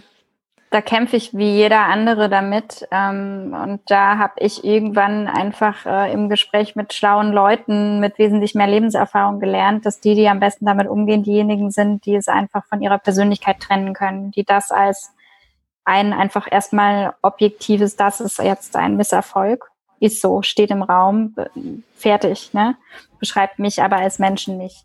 Diese Trennung hinzukriegen, ist wahrscheinlich das A und O, und mir gelingt das überhaupt nicht auf den ersten Schritt, oft auch nicht auf den zweiten oder auf den dritten. Irgendwann kommt es, und dann merke ich, dass die größten Misserfolge, die ich auch gespeichert habe in meinem Leben im Nachhinein, total lächerlich sind. Also ich habe manche vermeintlich kolossale Misserfolge, so wirklich lächerlichste Situationen, die damals ganz, ganz groß schienen, sind im Nachhinein einfach gute Erfahrungen, und daraus habe ich irgendwie was mitgenommen, beziehungsweise die sind gar nicht mehr wichtig. Das ist, glaube ich, einfach auch eine Frage der Reflexion. Und ein für mich, glaube ich, Treiber war schon dieser dringende Wunsch nach einer Unabhängigkeit von anderen auch, ne? Also ich hatte schon immer diesen starken Wunsch, mich selbst nach vorne bringen zu können, mich selbst zu motivieren, mich selbst auch ein Stück entwickeln zu können. Deshalb für mich auch dieser Lerneffekt, den ich vorhin beschrieben habe, dass im Team Dinge besser funktionieren. Ich bin eigentlich eher jemand, der dann auch schon mal losgerannt ist und dann schon mal selber angefangen hat, die Wand zu streichen. Und dann war das Ergebnis total schlimm, statt dass ich mal jemanden gefragt hätte, ne? Das sind so die Lerneffekte, und ich glaube, das ist ein Teil einfach so auch wieder so ein Persönlichkeitstrait fast schon, der das für mich ganz gut beflügelt. Und dann der Misserfolgeteil, das habe ich immer noch nicht perfektioniert, aber ich werde besser und besser, je größer die Dinger auch werden. Ja, voll gut. Ich glaube, letztendlich ist es immer ein gewisser Prozess. So gesagt, man wickelt sich immer weiter, und du scheinst ja dann einen gewissen Fokus auch darauf zu legen, ne? Nicht zu scheu sein, nicht dem aus dem Weg zu gehen, sagen, nee, ich möchte, sondern halt aktiv zu suchen, wo ein gewisser Widerstand auch einfach da ist, das als Chance zu sehen, und Misserfolge genauso auch einfach als wichtigen und relevanten Teil davon zu sehen. Und du hast vorhin ja schon gesagt, dass so ein zentrales Thema von dir Lernen ist. Wenn du jetzt mal so vielleicht in den letzten 12 Monaten, also was hast du so, gibt es irgendwas, weil du sagst, das ist eins der interessantesten Sachen, die du im letzten Jahr oder in den letzten Monaten einfach gelernt hast? Eine der interessantesten Sachen. Ja, sehr spannender Effekt war für mich, dass eigentlich das Organisationsumfeld, in dem du unterwegs bist, gar nicht so sehr entscheidend ist, wie die Individuen, die darin unterwegs sind, für den Erfolg oder Misserfolg von Innovationen beispielsweise. Ich habe vollkommen aufgehört, in diesen Kategorien Corporate Startup und sonst irgendwas zu denken. Ich glaube, dass das Individuum entscheidet, ob etwas gut läuft oder nicht, und eben das Team drumherum entscheidet, ob etwas gut läuft oder nicht. Ja. Mega, mega spannende Sache. Einfach diesen, wie groß ist der Einfluss von Individuen oder auch die Verhältnisse. Weil klar, alles ist nur mal, was sich beeinflusst, und ob es jetzt Innovation ist oder in allen möglichen Bereichen und gerade im Unternehmensbereich. Mega spannend. Kannst du das vielleicht so ein bisschen mehr erläutern und da reingehen? Weil ich würde auch argumentieren, zu sagen, dass die Verhältnisse oder das Setting, wo sich ein Mensch einfach befindet, enormen Einfluss darauf hat, wie ein Mensch sich verhält. Ne, jeder Einzelne, wie wir zum Beispiel jetzt hier im Gespräch sind, oder ich spreche mal von mir, verhalte ich mich jetzt so, wenn ich mit meiner Schwester spreche, würde ich mich ganz anders verhalten. Und wenn ich irgendwie Unternehmen ist, wo dann einfach auch doch gewisse Verhältnisse herrschen, würde ich mich auch nochmal ganz anders in diesem Setting verhalten. Und ich spreche auch gerne davon genauso, dass Organisationen Gewohnheiten haben. So wie wir Menschen Gewohnheiten haben, haben Organisationen genauso auch Gewohnheiten. Und vor diesem Hintergrund kannst du da einfach mal so ein bisschen näher drauf reingehen, weil ich denke, es ist ein mega spannender Aspekt. Ich glaube, Organisationen in jeder Größe haben ihre Gewohnheiten. Startups genauso wie Corporates. Ich glaube, dass sich durch diese Kategorisierung und die Schubladen, die man da gerne schnell mal aufmacht, ne, egal in welcher Facette es ist, Organisationen, Organisationsformen, unterschiedliche Religionen, Nationen, Kulturen, was auch immer, sobald die Schublade auf ist und da jemand drin ist, kommt er schwer wieder raus. Und ich habe einfach sehr oft auch so im Innovationsumfeld so, die Corporates machen Folgendes oder sollten mal Folgendes. Glaube ich nicht. Ich glaube, dass das erstens von Organisation zu Organisation unterschiedlich ist und dass zweitens immer die Frage ist, wer treibt welches Thema, mit welcher Passion voran, mit welchem Ziel und welcher Interpretation auch eines Begriffs, beispielsweise Innovation. Also welchem Zweck dient denn Innovation? Ist es wirklich das Ziel eines jeden Corporates, jetzt digital zu werden? Nein, glaube ich nicht. Ich glaube, es ist auch gar nicht sinnvoll, dass jeder jetzt plötzlich digital wird. Das braucht es gar nicht. Vielleicht kann Digitalisierung helfen, vielleicht aber auch gar nicht. Vielleicht geht es wirklich nur um eine allgemeine Innovationsfähigkeit, die eingeschlafen ist. Dementsprechend, wer treibt das Thema wie? Und dann natürlich auch, welche systematischen Faktoren, welche organisationsbedingten Faktoren drumherum müssen wir einbeziehen, wenn wir versuchen, jetzt dieses Ziel irgendwie zu erreichen.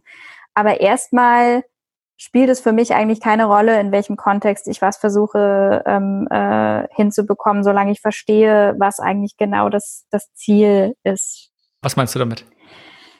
Ich glaube, dass es total unerheblich ist, in welchem Umfeld ich mich bewege. Erstmal, wenn ich weiß, ich möchte dahin und bin vielleicht noch irgendwie ganz, ganz weit weg davon, dann ist das vollkommen in Ordnung. Da muss ich mir einfach nur die richtigen Tools, Methoden, Möglichkeiten suchen, um zu meinem Ziel zu gelangen.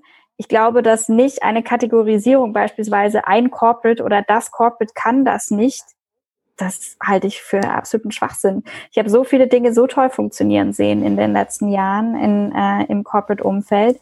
Dinge auch viel besser funktionieren sehen als zum Beispiel in der Startup-Welt. Und ich würde mir da eine bisschen reflektiertere Diskussion wünschen. Und was mir daran auch mega gefällt, ist einfach dieser Ansatz, den ich auch oft sehe, auch gerade wenn man von einfach sehr verallgemeinert spricht, wenn es darum geht, die Gesellschaft zum Beispiel oder auch genauso das Unternehmen. Letztendlich geht es um Menschen und nicht ein Unternehmen macht irgendwas, sondern die Menschen da drin. Ja, in der Hinsicht bin ich total bei dir.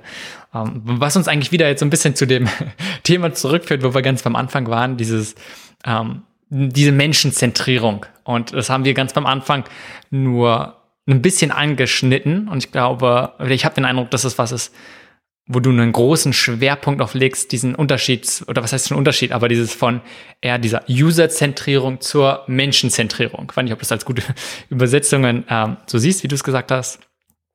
Kannst du da vielleicht auch nochmal ein bisschen mehr drauf eingehen, warum du sagst, du siehst einen großen Unterschied halt oder warum es wichtig ist, zu sagen, du sprichst lieber von Menschenzentrierung, als es oft gemacht wird, von der Nutzerzentrierung. Gerne auch angeknüpft zu dem, was du davor gesagt hast.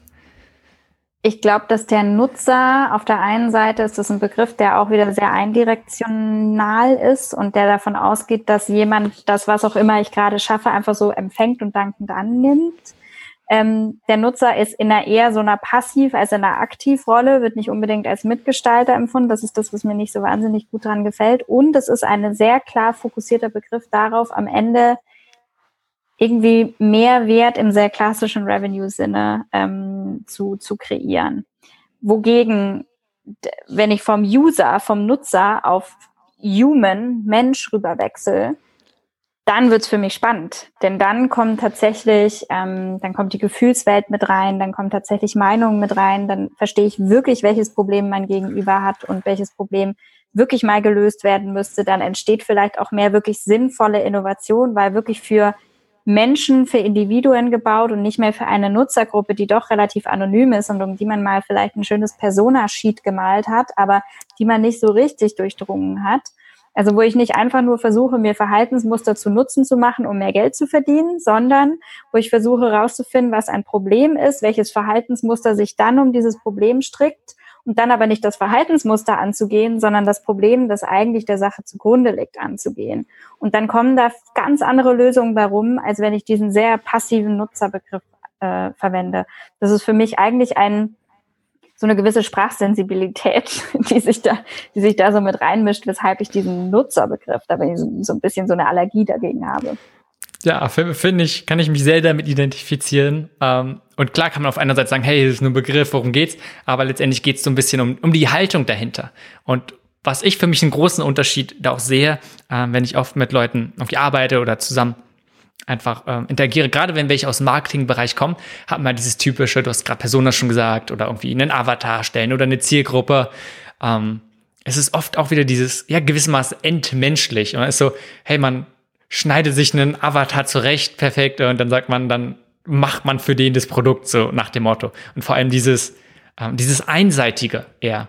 Ja, und man sieht nicht wirklich diesen Menschen mit all seinen Facetten dahinter und zu sagen, ne, es ist kein, in der Einrichtung, ich mache ein Produkt für dich, sondern eher, was ich bevorzuge, auch dieses menschliche, empathisch reingehen. Okay, lass uns schauen, was braucht diese Person vielleicht, was bewegt die, welche Herausforderungen hat die, und dann, ob es in Co-Kreation ist oder nicht, zu schauen, wie kann ich diese Person unterstützen. Das ist also ein ganz anderer Haltungswechsel, finde ich. Ja, stimme ich zu. Wenn wir jetzt auch so langsam zum Ende kommen, interessant finde ich noch, du warst ja zwischenzeitlich, und ich habe mal so auch gesagt, im Marketingbereich, jetzt mal so ganz übergeordnet, und viele Themen, was ja davor sind, auch gerade dieses Human-Centric vielleicht davor, aber trotzdem dieses Stories erzählen, zu gucken, wie kann man die Perspektive des anderen einnehmen, und vor allem, was ein zentraler Punkt ja bei dir ist, auch die Kommunikation. Womit du dich ja wahrscheinlich früher auch definitiv viel beschäftigt hast, momentan ja auch. Und daher so würde mich deine Erfahrung, aber vielleicht auch einfach deine Gedanken dazu interessieren, zu wie wichtig sind. Und wie wichtig trifft es vielleicht nicht, weil es wird wichtig sein, aber einfach darum Gedanken, wenn es darum geht, welche Bedeutung hat Kommunikation, vielleicht allgemein Marketing bei Transformationsprozessen oder wenn es darum geht, etwas zu verändern. Hat nicht nur eine Bedeutung, sondern ist eigentlich Schlüsselmomentum für mich in Transformationsprozessen. Ich habe in den letzten Jahren gelernt, dass es wahnsinnig wichtig ist, wieder human-centric rangehend, zu verstehen, welche Sprache wird eigentlich in einem bestimmten Kontext verwendet, welche Begriffswelten spielen sich da so ab, wie tickt eine Organisation, kann man ganz stark tatsächlich aus der Interaktion in einer Organisation raus analysieren. Und die Interaktion ist ja meistens von Kommunikation bestimmt, sonst fällt es mir ja als Beobachter kaum auf, wenn keine Kommunikation verbal oder nonverbaler Art stattfindet. Und ohne Kommunikation keine Transformation, ganz klar. Ich kann zwar eine Organisationsstruktur umbauen und ein neues PowerPoint-Slide zusammenstellen und neue Abteilungen schaffen und Abteilungskürzel und sonstige Änderungen vornehmen. Damit habe ich aber noch nicht die Menschen darin bewegt. Die Menschen sind ja trotzdem immer noch irgendwie in ihrem Regelkontext unterwegs.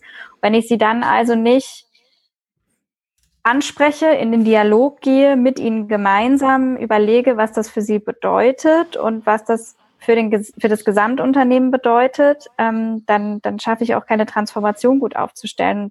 Das Schlüsselthema ist für mich tatsächlich, erstmal die Sprache zu lernen einer solchen Organisation. Ich habe zum Beispiel gelernt, als ich zur MAN kam, dass ich eine ganz andere Sprache spreche als die Kollegen dort. Ich war noch nie in einem Corporate vorher. Ich kannte ganz viel davon nicht. Da spreche ich jetzt nicht nur von irgendwelchen Abteilungskürzeln, die ich nicht kannte, sondern tatsächlich eine andere Art der Kommunikation, die ich jetzt gewohnt war aus anderen Kontexten. Und mir dann die anzutrainieren, die die jeweilige Organisation auch beherrscht und vorzieht, ist wichtiger, als meine Geschichte durchzudrücken und zu sagen, hier, also ihr müsst jetzt alle verstehen, dass Folgendes, ne?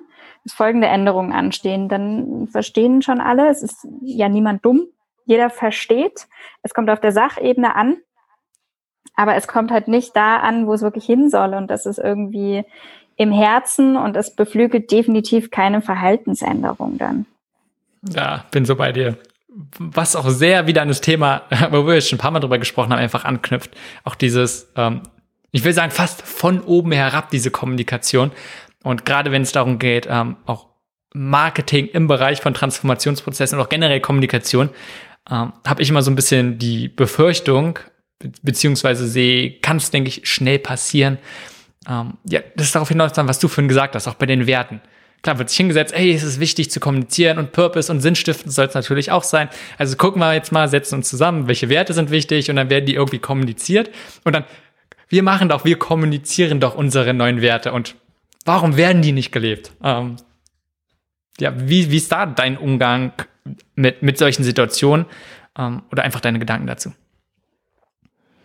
Also es ist natürlich erstmal schade, wenn Unternehmenswerte ausgearbeitet werden und dann lebt die keiner. Das liegt dann ja oft aber auch daran, dass diejenigen, die sie entworfen haben, die selbst gar nicht unbedingt leben, sondern die halt entworfen haben und als Instrument sehen, aber nicht tatsächlich als Schaffensgrundlage oder als Seinsgrundlage fast schon, ne? Als Teil der eigenen Rollenbeschreibung. Ich finde es auch spannend, wie sich da zum Beispiel im Recruiting gerade einiges ändert, und wie, du sprichst sicher auch oft mit HR-Spezialisten, mit Recruitern, die einfach jetzt ganz anders hiren, die jetzt wirklich darauf gucken, wie tickt dieser Mensch, wie löst der Aufgabenstellung, und nicht mehr, was hat der schon alles in seinem Lebenslauf stehen, um am Ende so diesen Cultural Fit irgendwie abzutesten, ne? Und da sind für mich die Unternehmenswerte halt eigentlich das wichtigste Instrument für den Cultural Fit im Grunde genommen. Und natürlich kann ich mir Werte durchlesen und erstmal checken, passt das jetzt für mich, kann ich die so vertreten, würde ich da auch mitgehen, aber der eigentlich wichtigere Check ist, leben die anderen den eigentlich, die diese Werte entworfen haben. Und wenn ich das in einer kleinen Truppe entwerfe und dann zigtausend Mitarbeitern zur Verfügung stelle und sage, jetzt macht mal was damit, und das nur einmal an die Wand schreibe, dann wird sich da nichts tun, weil dann ist es halt eine abgehakte Maßnahme. Werte sind keine Maßnahme und können niemals abgehakt werden. Werte sind ein Grundelement des Miteinanders. Und wenn ich sie nicht ständig mitten in den Raum stelle, immer wieder diskutiere und immer wieder reflektiere im Zusammenhang mit meinem Erlebten jeden Tag, dann wird das auch nichts werden. Ja, voll gut. Und mir hat das Wort Seinsgrundlage, gefällt mir in dem Zusammenhang sehr gut. Und auch diesen Punkt des Instrumentalisierens, ne, dass du ganz viel hast. Und gerade, ich glaube, Purpose ist einfach ein Kandidat dafür, dass gesagt wird, hey, ja klar, wir sehen ein, da ist ein Bedürfnis da, und dann probiert man, und jetzt wieder auch sehr verallgemeinert, man probiert das, und nicht der Mann, sondern halt grundsätzlich wird probiert, das zu instrumentalisieren, und natürlich kann es nicht funktionieren, weil, geht einfach nicht so. Da hat man vielleicht grundsätzlich nicht so wirklich verstanden, worum es eigentlich geht. Dabei, dass es eigentlich darum geht, diese Sachen zu leben und zu gucken, was bewegt die einzelnen Menschen, wo wir wieder beim Fokus des Menschen sind. Und ich habe den Eindruck, dass wir vielleicht gar nicht so viel wirklich über Innovation gesprochen haben. Gibt es da noch was, wo du sagst, das möchtest du nochmal unbedingt betonen, oder ein Thema, was du reinbringen möchtest? Also kann gerne zum Fokus Innovation sein, muss aber nicht. Einfach, wenn du sagst, gibt es noch was, was du vielleicht worüber, was wir angerissen haben oder grundsätzlich ein Thema sagst, das findest du spannend, was du reinbringen möchtest? Ja, ich glaube, ich weiß gar nicht, wie das vorhin war, aber wir haben über das kritische Hinterfragen und über das Reflektieren gesprochen als Grundlage von Innovation. Ich glaube aber genauso wichtig wie das kritische Hinterfragen ist tatsächlich dann im kreativen Prozess immer Yes and zu sagen und nicht No but. Das ist eigentlich der Schlüssel. Also wann ist denn auch Schluss mit kritisch hinterfragen? Wann geht man in den kreativ-kollaborativ-positiven Modus über? Ne? Also so die Aufgabenstellung verstehen, da ist der kritische Bereich, glaube ich, wichtig und auch das ständige Challengen mit den tatsächlichen, mit der tatsächlichen Zielgruppe meiner Innovation. Aber im Prozess als Team in eine Yes-and-Haltung zu gehen, das ist eigentlich, finde ich, das größte, beste Argument oder der Schlüssel, mit dem am Ende alles erfolgreicher sein kann. Sowohl in teamkultureller Sicht, weil es einfach wahnsinnig motivierend und unterstützend wirkt, wenn dein Gegenüber sagt, ja und nicht, nee, aber, funktioniert nicht, weil man sich außerdem nicht anmaßt, aus seiner eigenen subjektiven Sicht die Ideen eines anderen bewerten zu können. Denn eigentlich steht es mir ja gar nicht zu bewerten, was jetzt Teammitglied X entwickelt hat, sondern das obliegt ja eigentlich immer noch demjenigen, für den das Produkt zum Beispiel gebaut wurde am Ende des Tages. Also tatsächlich für den, die das Human, für den es entwickelt wurde. Ich glaube, ich fand da mehrere Sachen sehr interessant. Erstmal zum Schluss, wer beurteilt, ob etwas gut ist oder nicht, ob etwas besser ist als etwas anderes? Nicht die, die es erstellen, sondern für den, den es ist, der es nutzt. Finde ich sehr, sehr wichtig. Eine super Sache. Gleichzeitig diese Balance zwischen kritischem Hinterfragen und gleichzeitig dieses Gemeinsame, diese Co-Kreation. Und wie schafft man es da, eine gute Balance zu finden? Weil letztendlich ist es ja nicht beim Anfang, da hinterfragen die kritisch und dann wird nur noch hinzugefügt Co-Kreation, sondern es ist halt immer genau dieses Abwägen. Man entwickelt gemeinsam Ideen und genauso muss man halt ganz viel wieder verwerfen. Und auch bei einer Idee, wenn du etwas hast, dann ist es ja auch nicht das, man sagt, man einigt sich auf eine und dann ist es die perfekte Idee, sondern wahrscheinlich gibt es auch ganz viele Sachen, wo man immer wieder Sachen abschneiden kann und das ist ein Teil davon. Also was hilft, wie kann man es schaffen, da eine gute Balance zwischen diesen beiden Sachen zu finden? Ich glaube, das Verwerfen sollte ein Innovationsteam vor allem eben der Zielgruppe überlassen und das kritische Hinterfragen trotzdem im Raum lassen. Das kritisch hinterfragen heißt ja auch nicht unbedingt immer Nein zu sagen, sondern einfach nochmal nachzufragen, nochmal eine andere Facette zu beleuchten. Und trotzdem beim Yes-End bleiben zu können, als tatsächlich Grundmanifest für die Zusammenarbeit, ne? So als Grundregel. Erste Grundregel ist Yes-End und nicht No-But. Das ist, glaube ich, das Wichtigste. Und dann nicht so scheinobjektiv unterwegs zu sein. Mein Lieblingsvehikel in Innovationsteams in großen Programmen ist ja oft die Jury. Die Höhle der Löwen gern in Deutschland, ne? Da haben alle irgendwie mal Vox geguckt und jetzt bauen alle eine Höhle der Löwen nach. Ich kann diesem Format nur sehr bedingt was abgewinnen, weil solche Jurys einfach oft in sich tragen, dass sie erstens sehr subjektiv sind. Wenn dein Gegenüber in dieser Jury dir sagt, nein, ist schlecht, dann ist das für diese eine Person schlecht. Das heißt noch lange nicht, dass das für die Zielgruppe tatsächlich schlecht ist. Solche Jurys werden oft zu dann dieser Subjektiv-Wahrnehmung von Einzelnen und dementsprechend super destruktiv für eigentlich grandiose Ideen. Deshalb da wirklich sich auch selbst wieder anzugucken und zu schauen, ist der Innovationsprozess, sind die Auswahlmethoden, sind die Bewertungsmethoden, die ich mir gewählt habe, wirklich einigermaßen objektiv oder mindestens irgendwie ausgeglichen? Oder stelle ich mir da gerade selbst eigentlich eine Falle? Wow, ich denke, nochmal ein super letzter Punkt, der auf so viele Sachen übertragbar ist, einfach erstmal zu gucken, schafft man sich selbst Gatekeeper? Im Sinne von bestimmten Leuten, die sagen, von dem braucht man das okay, um irgendwie weiterzumachen, dann muss es gut sein.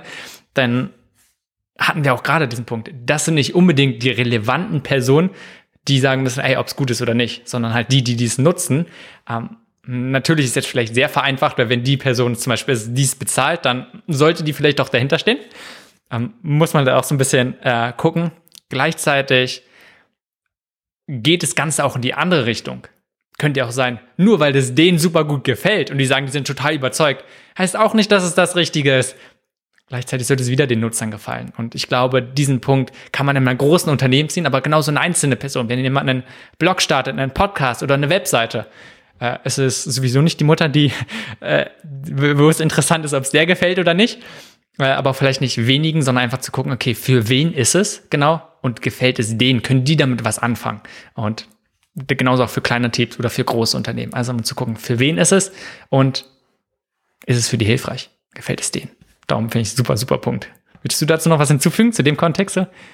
Du hast gerade was ganz Wichtiges gesagt und das ist, dass solche, gerade so Jurys ja oft auch eher für Funding-Entscheidungen da sind. Ne? Klar, dann erzähle ich aber ja die Geschichte auch nicht aus Nutzersicht, sondern wieso das für den Investor jetzt wichtig ist. Wenn ich aber zu einem Investor gehe und meine Nutzergeschichte erzähle, was ja ganz viele Gründer tatsächlich auch tun, und dann sagt der Investor, nee, das ist eine total blöde Idee, dann heißt es noch lange nicht, dass die Idee wirklich blöd ist. Der möchte dir halt dafür sein Geld nicht geben und das ist fein. Dann kannst du aber trotzdem weiter an deine Idee glauben, weil du zum Beispiel aus dem Austausch mit deinen Nutzern weißt, dass die trotzdem wertvoll ist. Das heißt, sich wirklich eine ausgewogene Meinungsmasse zu besorgen an der Stelle ist wichtig. Und wie du auch gerade sagst, ja, Mama ist am Ende trotzdem witzigerweise, ne, der Mom-Test, der berühmte, ist ja was echt gut funktioniert, aber da sind wir, glaube ich, wieder eher auf der Kommunikationsebene.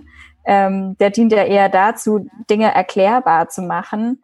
Und ich spreche zum Beispiel total gern mit meiner Mutter über Dinge, aber dann bitte ich sie eher in die Rolle, nochmal zu challengen, ob das noch authentisch für mich ist, was ich da gerade erzähle. Ob die mich da noch drin erkennt oder ob die sagt, Mädchen, du verrennst dich da gerade in irgendeine Richtung. Ich weiß gar nicht mehr, wovon du sprichst, ne? Das bist so gar nicht du. Deshalb immer auch Mama fragen. Ich finde Mama fragen eine tolle Sache. Ja, finde ich auch total gut, auch nochmal, was du gerade gesagt hast. Was nochmal so einen anderen Aspekt ist, für wen ist es gerade? Und gerade wenn es darum geht, zu kommunizieren, klar, wenn man mit dem Verantwortlichen, zum Beispiel, wenn es darum geht, gerade wenn man ein Intrapreneur ist, und zu sagen, hey, der das jetzt einen Auftrag geben, der dafür verantwortlich ist, für den muss man vielleicht anders kommunizieren als mit dem Nutzer oder mit einer gewissen Jury oder der Zielgruppe oder vor allem auch mit den einzelnen Teammitgliedern in einem Workshop. Einfach zu gucken, auch wieder den Menschen im Vordergrund zu sehen, mit wem interagiere ich, für wen ist es und was braucht er gerade, was möchte er haben. Lisa, hat mir mega Spaß gemacht. Wenn man mehr darüber erfahren möchte, was du so machst oder vielleicht auch einfach mit dir in Kontakt treten möchte, was ist die beste Anlaufstelle? Erstmal, mir hat es auch sehr viel Spaß gemacht. Vielen Dank für die Einladung. War richtig toll, sich mit dir auszutauschen. Super schöne Dynamik in diesem Gespräch. Mit mir austauschen, am besten tatsächlich einfach über LinkedIn oder E-Mail. Das ist die leichteste Möglichkeit.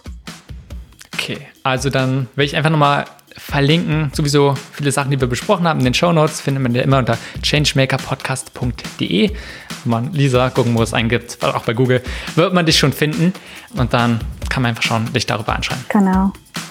Also Lisa, danke nochmal. Sehr gerne. Das war Changemaker. Links zu erwähnten Ressourcen dieser Folge findest du in den Shownotes oder unter www.changemakerpodcast.de. Falls du diesen Podcast noch nicht abonniert hast, hole dies jetzt unbedingt nach, damit du keine Folge verpasst. Bis zur nächsten Folge.